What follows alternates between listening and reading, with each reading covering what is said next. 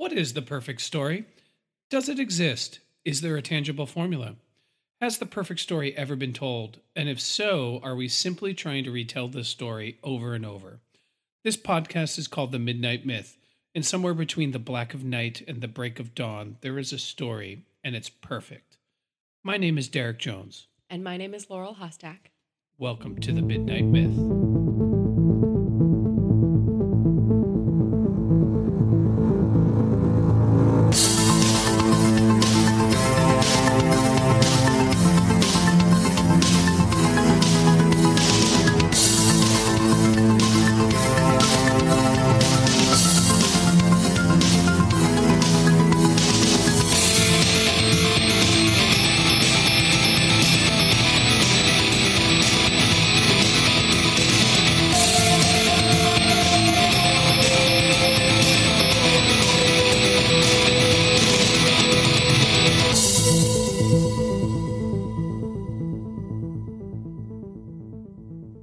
Welcome back to the Midnight Myth, everybody. It's good to be with you for another week of your favorite mythology, history, philosophy podcast and pop culture. and pop culture where applicable. I uh, wanted to say I've been really thinking a lot about Valentine's Day. Um, one, because it was just Valentine's Day uh, this past week. Two, I'm getting married this year to my lovely co host, Laurel. Oh, that's me. That's you. Yay. And um, three, it's like everything's really fucked up right now, Yeah, it sure is. you know, and it's been fucked up for a while. It feels like where there are no really good news stories anymore. And you really have to like reach and find something positive. And traditionally, I have always scoffed at Valentine's Day.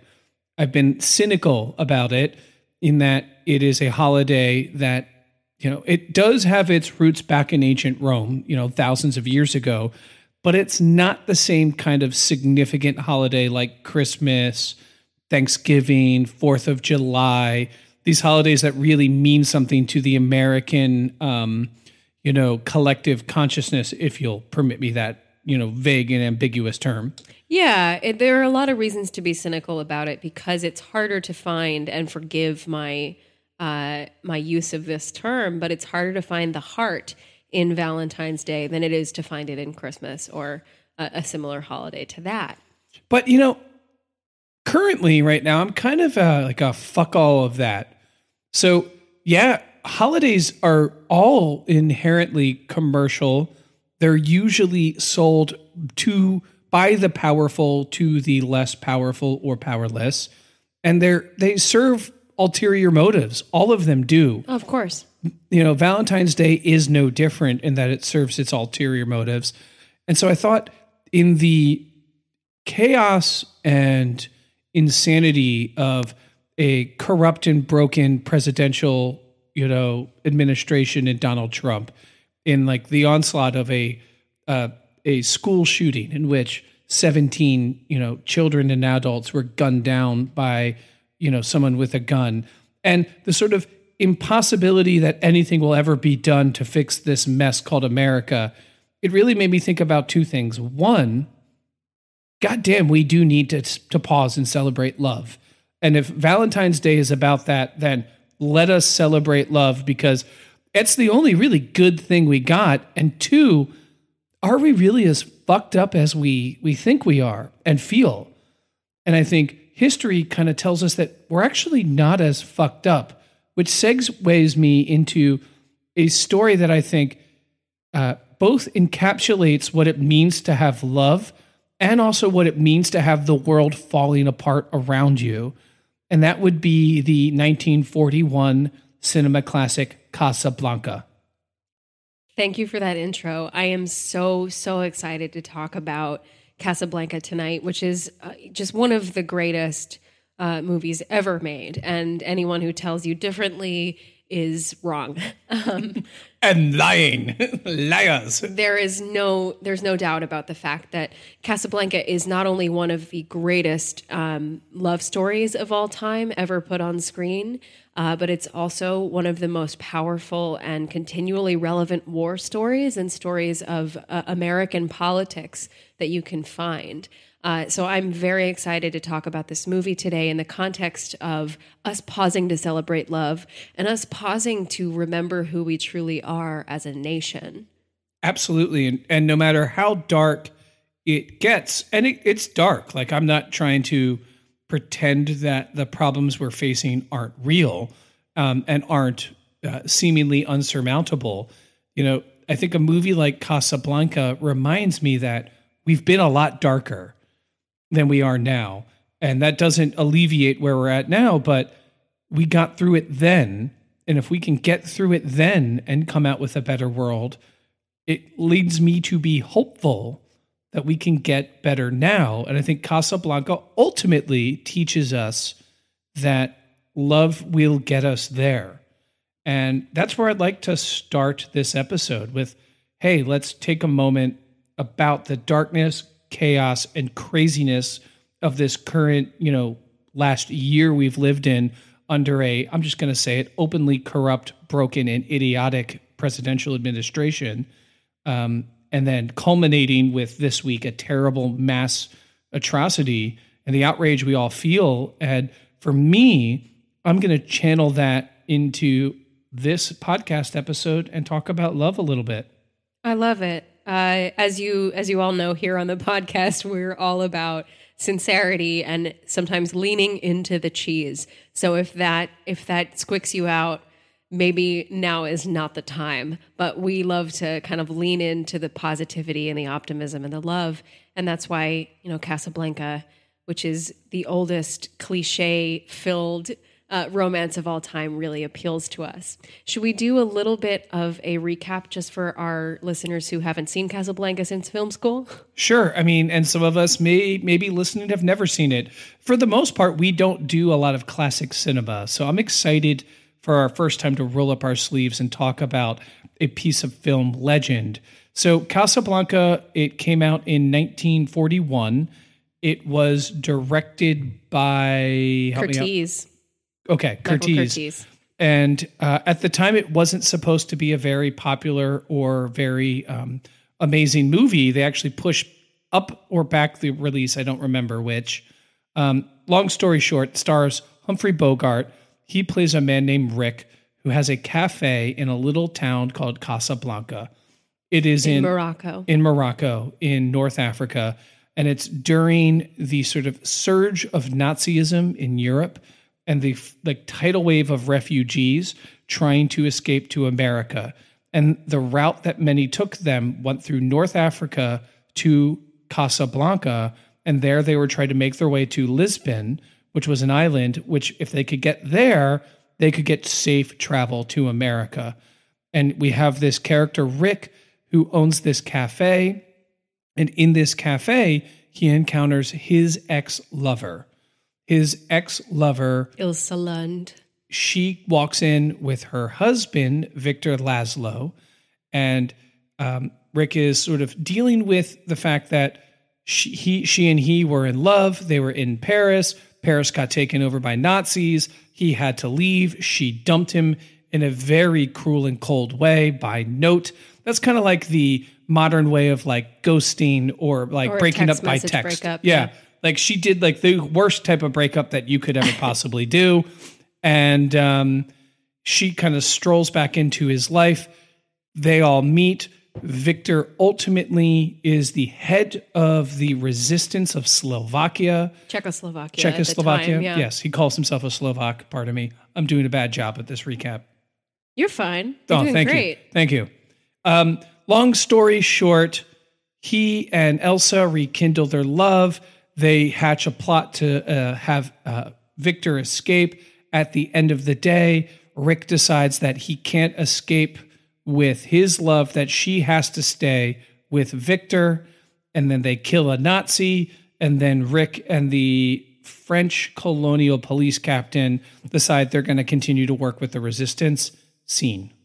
Yeah, it's a it's a simple and and beautiful story about a, a really cynical character in Rick who's been burned, who's been heartbroken, uh, coming to terms with the reality of the world and throwing away his own cynicism in order to fight the good fight. He's a character who, uh, for for many reasons, because it's not subtle, it's pretty explicit in the story, has been called a metaphor for American isolationism at the time. He becomes this explicit American allegory uh, that takes the shape of all the criticism of the U.S. for not entering the war sooner even though they were watching all of these horrible atrocities, all of this horrible genocide, and the rest of Europe kind of jump into this melee, everyone was looking to the US to say, hey, you're this great power. You have this track record of fighting for freedom and fighting for, you know, goodness and fighting for truth. Uh, when are you going to get into this? But the US was kind of like, covering their ears like I, i'm going to look out for myself and that's very much what rick is doing in this movie yeah, I think there are a few different layers that we can understand this movie. I think we can understand it first from the allegor allegorical level, pardon me, of uh, U.S. policy right before um, it enters the war, and Rick as a metaphor of that. I think that's one level that we can understand the movie. I think another layer that we can understand the movie as a film noir uh, about uh, two characters in love the sort of broken anti-hero man yeah. um, with the toxic relationship with the with the woman. And i think the other layer that we can understand the movie as a sort of classical romance about two people that who are in love who fate would have it that they will always be within each other's orbits and i think those are the three different ways that we could dissect. Where would you like to begin with this? I would love to start with the word choice that you just uh, that you just introduced when you said that fate would always have them in each other's orbits. Uh, this classic romantic story which is viewed as one of the greatest romances ever uh, in cinema uh, that has stuck with us for so so many years is remarkable because it is an example of the star-crossed romance uh, it's characters who are are doomed to be kept apart by circumstance, whose whose stars have written a fate for them that they will never truly be able to be together, and yet they are constantly thrown into each other's paths, making that even more painful. The idea of the star-crossed lover is not new. And many of the romances that really stick with us, like, say, Romeo and Juliet, where that term is introduced by Shakespeare, but also Jack and Rose from Titanic, Lancelot and Guinevere, Buffy and Angel. Look at the great romances of, of human history, of English literature, of cinema, uh, Wuthering Heights, and you'll see great loves that don't work out. And they don't work out because the two cannot truly be together and be happy because their circumstances tear them apart, because they're of different classes, because they would destroy the realm with their passionate love and yet they totally consume us, right? Isn't that crazy that our favorite love stories are ones that are tragic? Yeah, I mean, I I wonder if that argument is inherent in our nature that it reflects something about us or that so many of the love stories that end in the happy like the like that fairy tale happy ending are just a little more flippant and trite. You know, like is what grips us about Casablanca and Romeo and Juliet the fact that it's a love story or the fact that it's a tragedy? Right. Same with Romeo and Juliet, we could say. And know? I would say that it's because it's a tragedy. You know, like we're gripped by the catharsis that we feel through watching the suffering of these other characters. I think there is a, a psychological element that it helps us all work out our own fears and anxieties and inadequacies in the romantic sphere. And I think in both Romeo and Juliet and Casablanca, the thing they share in common is that there are external forces keeping love from happening. Absolutely, keeping the love from from flourishing. I wonder if something that keeps us coming back to those stories is despite them being uh, like Romeo and Juliet remounted a million times, despite us having seen Casablanca over and over again, uh, I wonder if there's something about going back to it that we hope there's a different outcome, that we hope someone makes a different choice, that we long for that true uh, resolution of that story, and we know we'll never get it. So there's sort of a, a high off of that. I don't know if I if I I, I personally don't feel that at I, all. But I also wonder, You know, I also wonder, you know, especially with the case of of Romeo and Juliet, but with Rick and Elsa as well and their romance, we we see it in the height of its glory, and we do also see it in its rekindling, which is just as passionate and just as painful and just as glorious. But at the end of the day, we don't see these two characters grow old together. We never see them, you know, sitting side by side by the fire with their kids. We never see them getting sick. We never see them age. Same thing with Romeo and Juliet. They are cast down, they're they're stricken down in their youth and beauty, in the height of their love, and we never see their love die. We only see their bodies die. So I wonder if there's something about the star-crossed lover, about the romances that don't work out, that we get to preserve this sort of youth and beauty and passion of that love rather than watching the embers kind of fade away.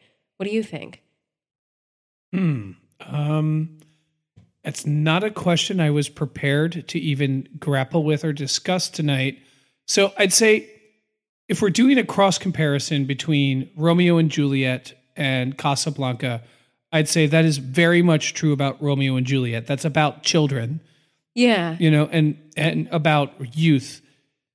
I think Casablanca is different in the respect that Casablanca is barely about love.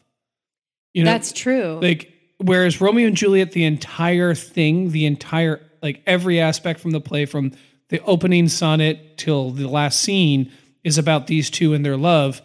The opening scene of Casablanca, you know, the credits is just a a a, a picture of the globe, you know, with credits rolling and then a voiceover saying that like Nazis have taken over half of the world and here's the refugees and then we see Morocco as a like dirty and scary and threatening place where people are taking advantage of the refugees and people are trying to escape.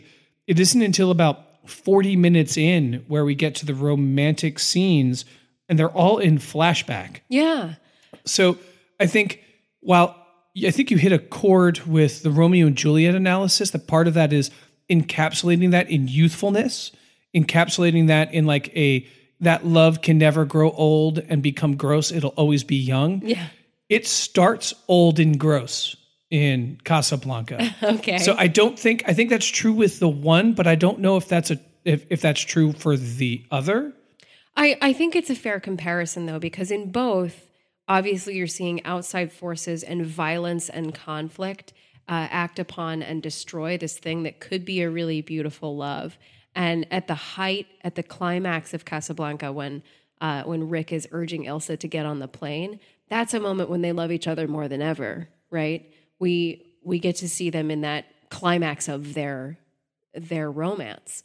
Um, but I think you also said something really interesting in that this movie is is barely about love. So it's even more fascinating to me that it is considered one of the greatest love stories of all time because the relationship between Rick and Elsa, while being central to the development of their characters, is not necessarily the key focal or the like key circumstances of the movie.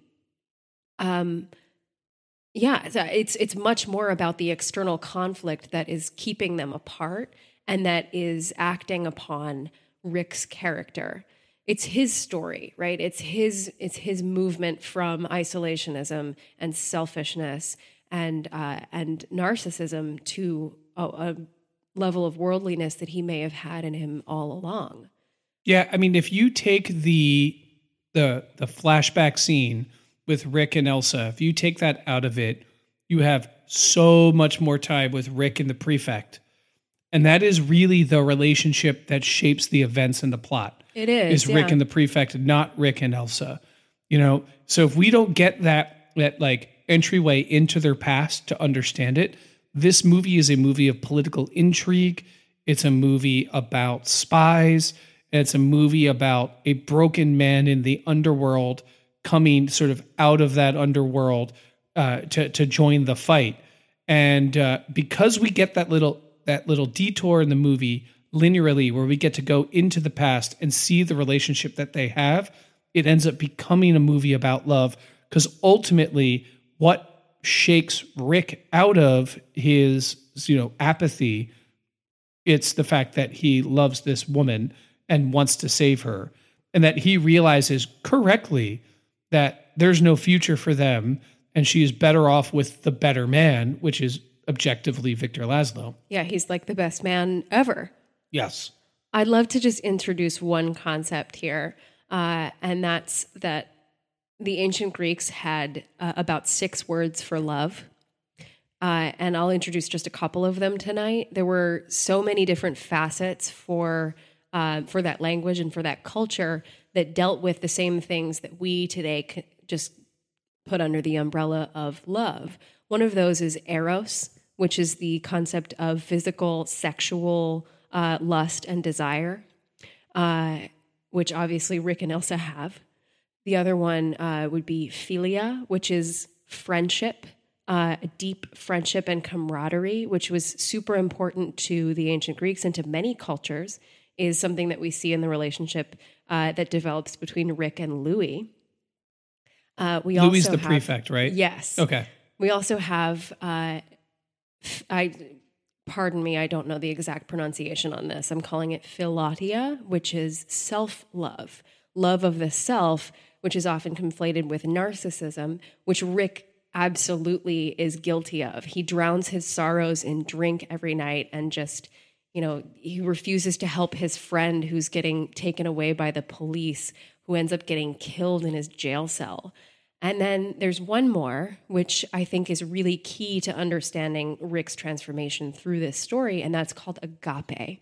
And that is sort of a culmination of, of all these kinds of love into a love of everything. It is a holistic love for fellow man, love of the earth. It is a deeper, more uh, more essential, more down to your core just uh, ac- acceptance and love of everything around you.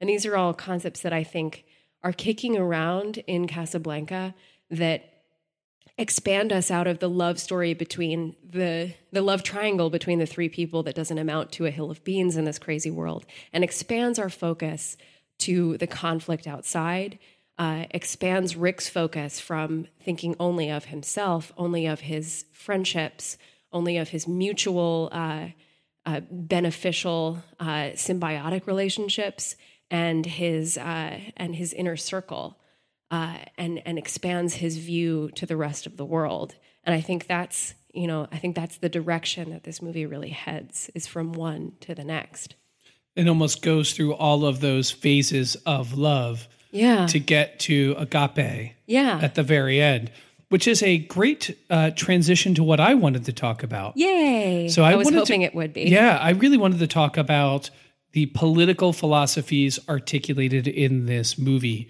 and I think a few key characters will argue for a particular political philosophy. So I think the easiest one is uh, Rick, who uh, operates in isolationism. Isolationism is a type of political philosophy underneath the blanket of realism. These are both uh, under the school of thought called international relations. And international relations is political philosophy designed to understand how different nations, states, city states, groups of people that identify themselves as a people interact with another group of people that identify themselves as a people. Yeah. In fact, in the movie, at one point, in the beginning of the movie, Rick is talking to the uh, other club owner or cafe owner, the Blue Parrot, and the club owner is suggesting that they both get into a sort of very high profitable refugee exporting market where they charge people for visas. And Rick's just like, nope, I prefer to go it alone. And he goes, well, isolationism is no actual business strategy. Which brings me to the other characters. Um, the Nazis represent, in general, in the characters and in history, a political philosophy called realism. And now, what realism articulates and discusses is the idea that there's a thing called the security dilemma. How do I know my city, my country, my whatever is safe. The only way that I know it's safe is if I know the other person won't attack me. However, there's no actual rule or law of nature that says they can't attack me. So as soon as I perceive that other culture, people, nation, whatever, as powerful, I kind of have to attack them first, otherwise they'll attack me. So the security dilemma it presupposes a few things. One, anarchy, meaning there are no actual laws by which nations should interact. And two, the best way to protect yourself is to attack the other that might attack you. You know, and so this is a philosophy that is actually thousands of years old. It goes back to ancient Greece. It was first written down and articulated by a man named Thucydides. He is to date the second historian of ancient Greece, first being Herodotus, second being Thucydides. Good old Thucydides. And he um, wrote the history of the war between Athens and Sparta called the Peloponnesian War. and in it, he wrote down dialogues between Athens and an island called Milos. Now, Milos was a Spartan colony in an island in the Aegean Sea, and Athens and Sparta were at war. Eventually, they just rode up to, uh, you know, Milos because Athens was a naval power. It was just like, all right, you're either part of our empire or we're to fucking destroy you. And Milos was just like, whoa, whoa, whoa, whoa, whoa. That's not cool. We're neutral in your war. Have been neutral in your war. We're not helping the Spartans. We're not helping you. You can't just destroy us. In which, and this is according to Thucydides, what the Athens said.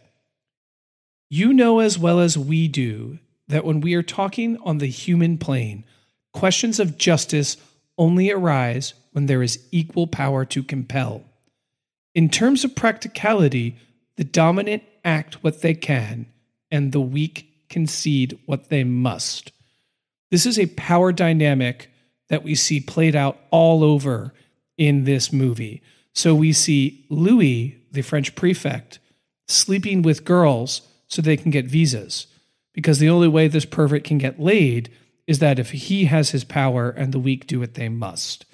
We see, um, you know, in the uh, the other club owner Senor Ferrari. Senor yeah. Ferrari, right? And the Blue Parrot manipulating and making money off of the refugee crisis.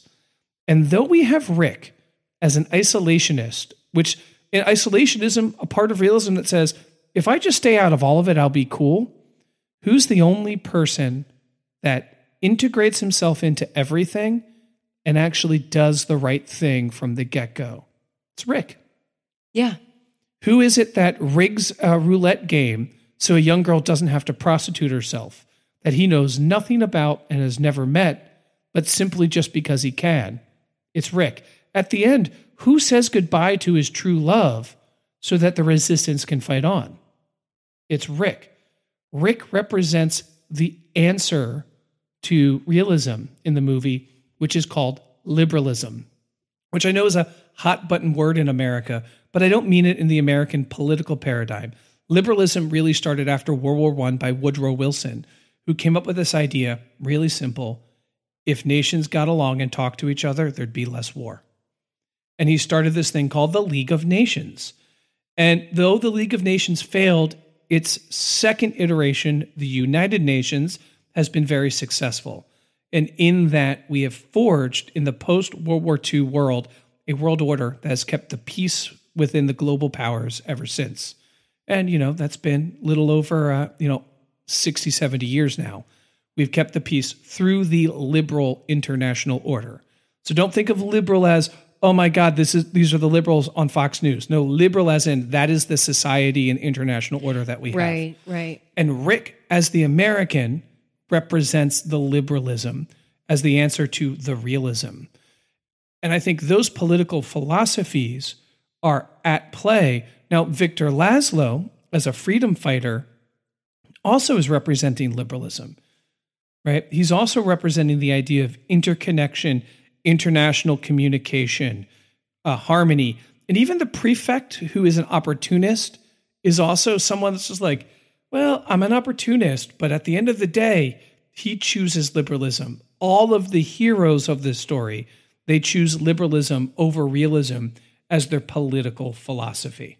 Yeah, that's I mean that's an amazing breakdown of of the political philosophies that are at work here. And Casablanca just as a city is so interesting in this movie because it's a it's a petri dish, right? Because it's a purgatory. Uh, it's where people are dumped on their way to another place. It's marginal, it's liminal, it's in between. It's nobody's home but everyone is stuck there for an indefinite amount of time. So the options that they have are to like Rick try and carve out a little bit of home in Rick's Cafe Américain, uh, Rick's American Cafe that looks like it's America, and you've got Sam at the piano playing good old American jazz tunes. You can do that, or you can try and you know pickpocket a couple of rich people as they're heading to the plane with their visas.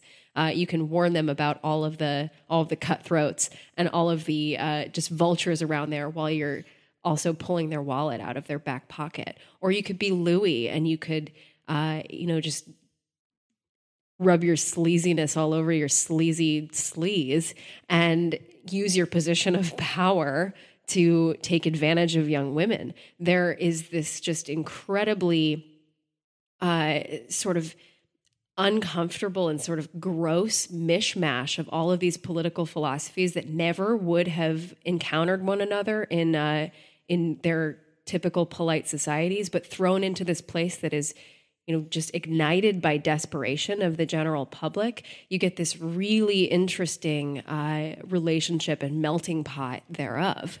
Yeah and i think it's important to note that morocco at this time in history and in this movie is a french colony and colonialization is a manifestation of political realist international ideologies. Yeah, absolutely. Where I'm going to go to this other nation and I'm going to conquer it and I'm going to remake it in the image of my nation because I can and no one can stop me. So, you know, and I think it's important that that's where this is and that we are seeing the sort of uh, in Casablanca and in our own history, the culmination of political realist, you know, uh, military and international philosophies combined with mechanized warfare, and we get the worst combat that ever has been fought and ever will, hopefully, ever will be fought on the planet in World War II. And the one thing that I'd like to add is that uh, we are currently in the midst of major philosophical debates about international relations today. This is happening in France, Germany, it's happening in England and America. And there are voices that aren't saying, I'm arguing for international realism, but that's what they're arguing. And they're arguing for a philosophy of might equals right. I look out for my own. There are no rules. You know, a perfect example of this philosophy articulated was the interview in which Donald Trump was asked, Do you think there's a moral equivalency between Russia killing people and America killing people? And he said, No, there's no, I, I'm paraphrasing, but he's just like, We've done fucked up things too. He is arguing for the idea of a political realist philosophy. And, you know, I think we do need to ask ourselves in the wake of all this insanity, is that really the philosophy that we want? Do we really want to use our power and might to say, you know what, Nazis had a point. We'll either conquer you or let you go. Those are the only two options. And I don't know if I particularly feel comfortable in this resurgence of of America first, you know, instead of, hey, didn't we all fight this big war to have this international world in which we all talk and you know work together? Yeah. Um, one of the key questions when watching Casablanca, one of the things that you agonize over as a film student, that I agonized over as a film student, is the question of Rick as a character. Does he change? Is he a character who undergoes a major transformation, or is he a character who was really good all along, who was really fighting for the right thing all along, and just had to have that unlocked? Uh, and this question, when expanded in, in scope, when looked at as the allegory for the American foreign policy, becomes even more interesting here. Uh, when we talk about America's role in World War II, it can be a little depressing to think about the fact that it took us so long to get in that war despite what we were seeing and despite our power and the fact that you know this international conflict is happening in Europe with our allies where there's not really a strong leader on the allied forces side and this gets into a whole uh, a whole other political philosophical debate of whether just because you have power, should you jump into every international conflict? And I don't truly know the answer to that. But I think Rick is an interesting vessel uh, in this movie for us to explore kind of what is our obligation to really jump in and help others and be proactive. I think to go to your first question, does Rick change? I would like to argue uh, that yes, he does. I think anyone who is at the edge of, you know, the world, you know, where Rick is at in in Casablanca and in a gin joint that he owns, when someone asks him, you know, what do you do? I'm a drunkard. And at the end makes a sacrifice where he gives up his true love to fight a cause has gone through a change. You know, yeah. I think the question is is that in the the movie the there's plenty of evidence that Rick was always on the right side of the fight until his heart got broken. And it took some time for his heart to mend. But speaking of someone who's had his heart broken, you know, you come out changed even when it mends. And I think Rick definitely changes in this movie. Yeah, but it's it's such an interesting question of uh you know, is this movie in some ways trying to tell us that yes, of course, America was on the right side all along. It just needed something like Pearl Harbor to jettison it into the future. Uh, kind of what is the what is the message of Rick as this American allegory who always fought for the right things, but somehow uh, got lost on the way to solving this big international problem. Well, as a history student, I would say you can't prove a thing that didn't happen. Of course. However, counterfactual reasoning proves a historical point, where a good historian could argue a thing that didn't happen as a way to prove the importance of the thing that did. If that sounds confusing, it's probably because I just spoke in riddles. It is. It's saying, hey, what if uh, instead of George Washington being for America, and for the revolution if he was for the British. What would that world look like? And if we say that world is radically different, somewhat different, or the same, in that argument, we could understand the importance of George Washington, right? And so that would be counterfactual reasoning, trying to argue a thing that didn't happen to prove the importance of a thing that did. I think if we apply that sort of thought experiment to America in World War II, it's really, really difficult because if America haphazardly enters into a conflict a conflict without the full support of its people. Right. This is America that doesn't have the standing military that we have today. Does that mean America didn't have much of an army, navy, or air force? America's traditional military style was to fight a war, and then disband all of your military, right? And so between World War One and before World War II started, America had very little military. So in order for America to be successful, it would need people to volunteer and to join. In order to have people to volunteer and join, they needed to believe, and they just didn't believe in fighting this war. Right. So it's hard to think of a world without a Pearl Harbor where America joins with the uh, enthusiasm in which it joins World War II.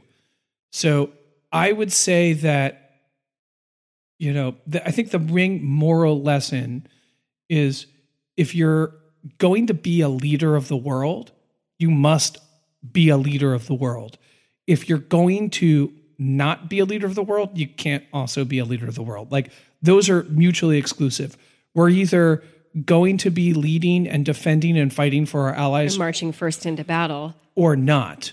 And I think the lesson that we learned after World War II is like, hey, the world is better in America's hands. Now, whether or not that's true or not, whether we did a good job with that or not, all things that we could debate and all things that have, uh, you know, America's done really horrible things as a leader of the free world and really great things.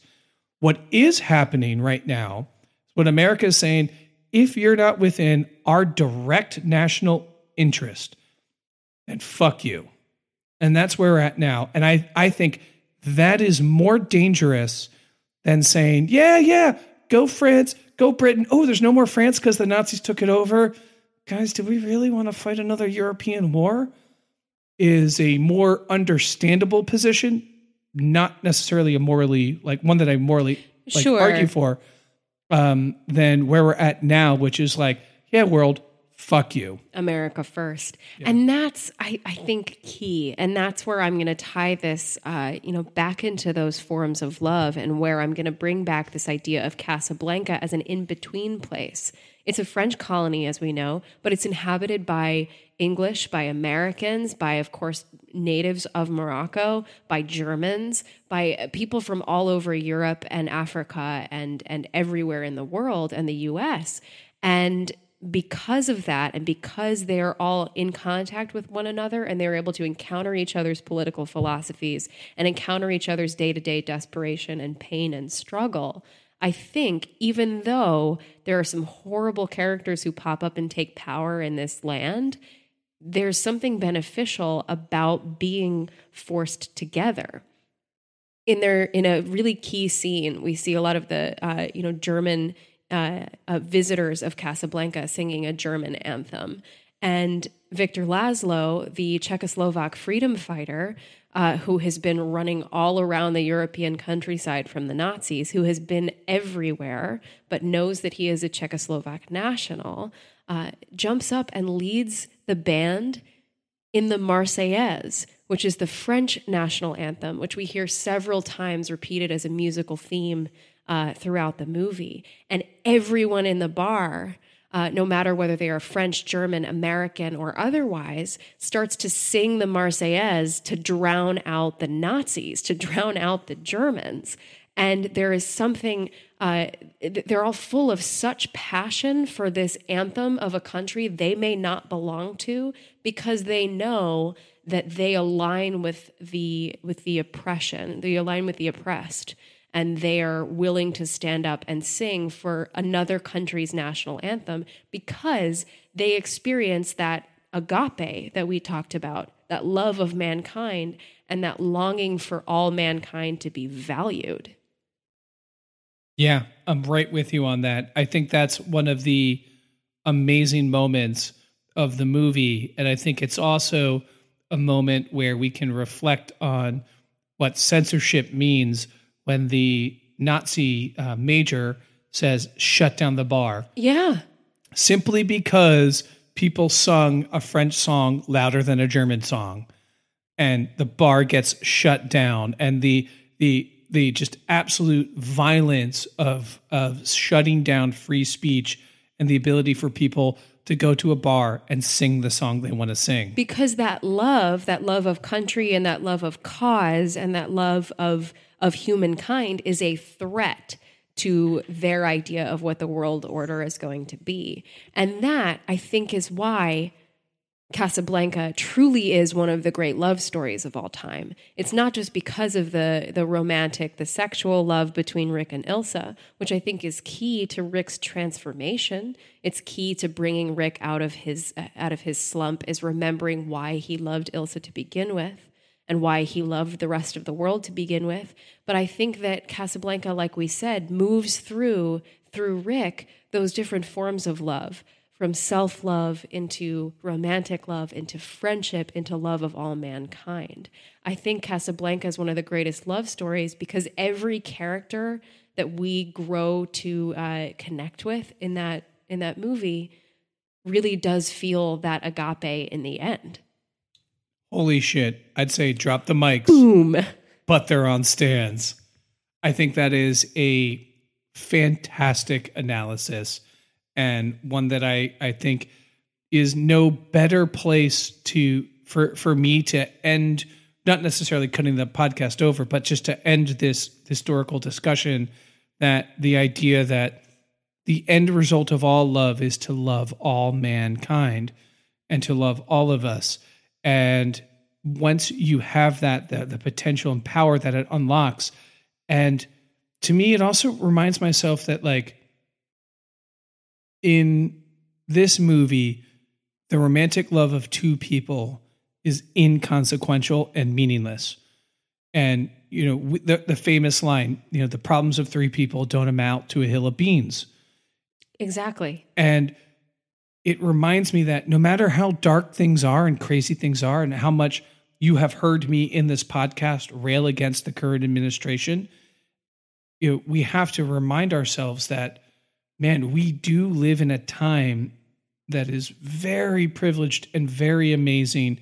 And I have to be reminded that, like, the fact that I get to sit here across, you know, my my podcast studio desk with the woman I'm going to marry and spend the rest of my life with. I mean, that is the thing that like, Valentine's Day is all about. The fact that I get this privilege to have love in my life and a true love and to be able to feel it completely uninterrupted without Nazis, you know, trying to kill me is pretty fucking amazing. It is pretty fucking amazing. You know, it's when you hear a line like the problems of three people don't amount to a hill of beans in this crazy world, uh, you have to ask in times of oppression, in times of struggle, in times of pain, what is the value of romantic love? What does it do for us? Does it do anything? Is it just a distraction? And it can be easy to say, yes, it is. And there's a way to read Casablanca as, yeah, the romantic love between Rick and Ilsa was insignificant uh, next to the greater story that was happening alongside it. But at the end of the day, while romantic love was what broke Rick, was what destroyed him, was what drew him away from the cause, it was also transformative. It is also what brought him out of the pain, what brought him out of the slump. And it brought him from a place of caring only for himself, of course, to caring for the well being of others. And, uh, you know, the, the difference between Eros, the romantic love, and agape uh, is something that he he has to learn from Victor Laszlo, right? That if you if you say you love someone and it's just a passionate desire and you want to be with them all the time, that's amazing. That's great. You have fun with that. But Victor Laszlo is willing to uh, sacrifice everything for Ilsa's well-being, uh, and is is willing to even give her up if that will make her happy. And Rick sees that and understands that that's the true meaning of romantic love. That's the true meaning of love for the world. And that's what transforms him. And so I think we learn that the value of, of love in all those kinds is tremendous. Drop the mic, but they're on stands. I uh, I completely 100% agree, and I think uh, I think the the fun of the what we get to do is that we get to watch movies and think about this shit and come out here and share it with you our amazing and fantastic and the best podcast listeners um, out there listening to podcasts are here with us on the midnight myth I would love to close with just a couple of lines from the, uh, you know, the classic song from Casablanca, uh, "As Time Goes By." Lines that I think are uh, essential to what we've been talking about tonight. It's still the same old story a fight for love and glory, a case of do or die. The world will always welcome lovers as time goes by. And uh, people want to reach us, Laurel. How are they going to how they going to reach us? Oh my God, we would love to hear from you. If you have thoughts about our discussion of Casablanca, our discussion of foreign policy, because we're great political scientists here on the Midnight Myth, uh, please reach out if you have any. Uh, were you undercutting my political science? No, I'm kidding. I think you were great. Uh, I'm totally kidding. If you have any suggestions about future episodes, anything you'd like us to check out, uh, or any comments or questions about what you've heard, heard on the podcast, please uh, let us know. You can reach us at our website, www.midnightmyth.com. There's a contact form there. Uh, or you can tweet us at the Midnight Myth on the Twitters. You can visit us on Facebook, search the Midnight Myth Podcast, or check us out on Instagram at Midnight Myth Podcast. Uh, if you are so inclined and if you enjoy what you've been hearing, please head over to Apple Podcasts. If you haven't hit subscribe yet, hit that subscribe button and leave us a rating or a review. It really helps us get out there and just tell your friends that you love this podcast so that uh, we can expand the Midnight Myth community. And until next time, guys, be kind. Play it, Sam.